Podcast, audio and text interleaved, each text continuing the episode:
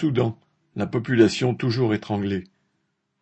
Emmanuel Macron a annoncé lundi 17 mai l'annulation de la dette du Soudan vis-à-vis de la France, soit 5 milliards de dollars, et d'autres pays devraient lui emboîter le pas vis-à-vis d'un pays qui est aujourd'hui dans une situation catastrophique. Si l'annulation de l'intégralité de la dette du Soudan, qui est au total de 50 milliards de dollars, lui permettait d'accéder à des financements internationaux, la population pauvre n'en bénéficierait pas pour autant, le FMI a d'autres exigences. En décembre 2018, le triplement du prix du pain avait déclenché des manifestations massives qui avaient été sauvagement réprimées. Ce soulèvement avait abouti six mois plus tard au renversement du dictateur Omar el-Bachir et à son remplacement par un gouvernement dit de transition, mêlant civils et militaires, non sans que ceux-ci aient au préalable réprimé férocement les manifestants.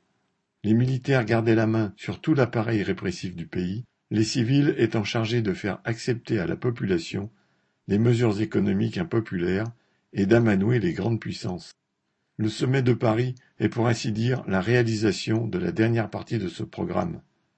Après le retrait en décembre 2020 du Soudan de la liste des États considérés comme finançant le terrorisme par les États-Unis. Ce retrait n'avait d'ailleurs été obtenu qu'en échange de la reconnaissance d'Israël par le Soudan. Mais pour la population, la situation n'a cessé de s'aggraver. En décembre 2020, l'inflation était estimée à plus de 150% en rythme annuel.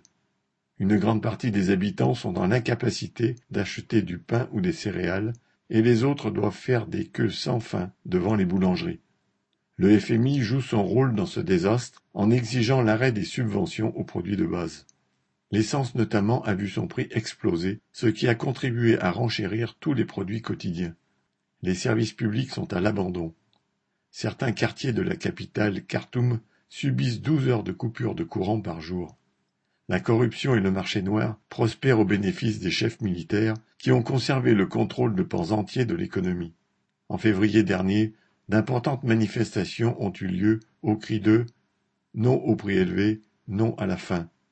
Elles ont été dispersées à l'aide de lacrymogènes par la police et l'armée. Les dirigeants politiques, qui partagent aujourd'hui le pouvoir avec les militaires, ne voient de salut que dans la soumission aux exigences des institutions financières internationales.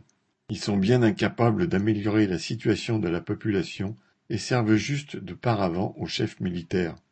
Les travailleurs et les classes populaires du Soudan n'ont rien à en attendre. Daniel Mescla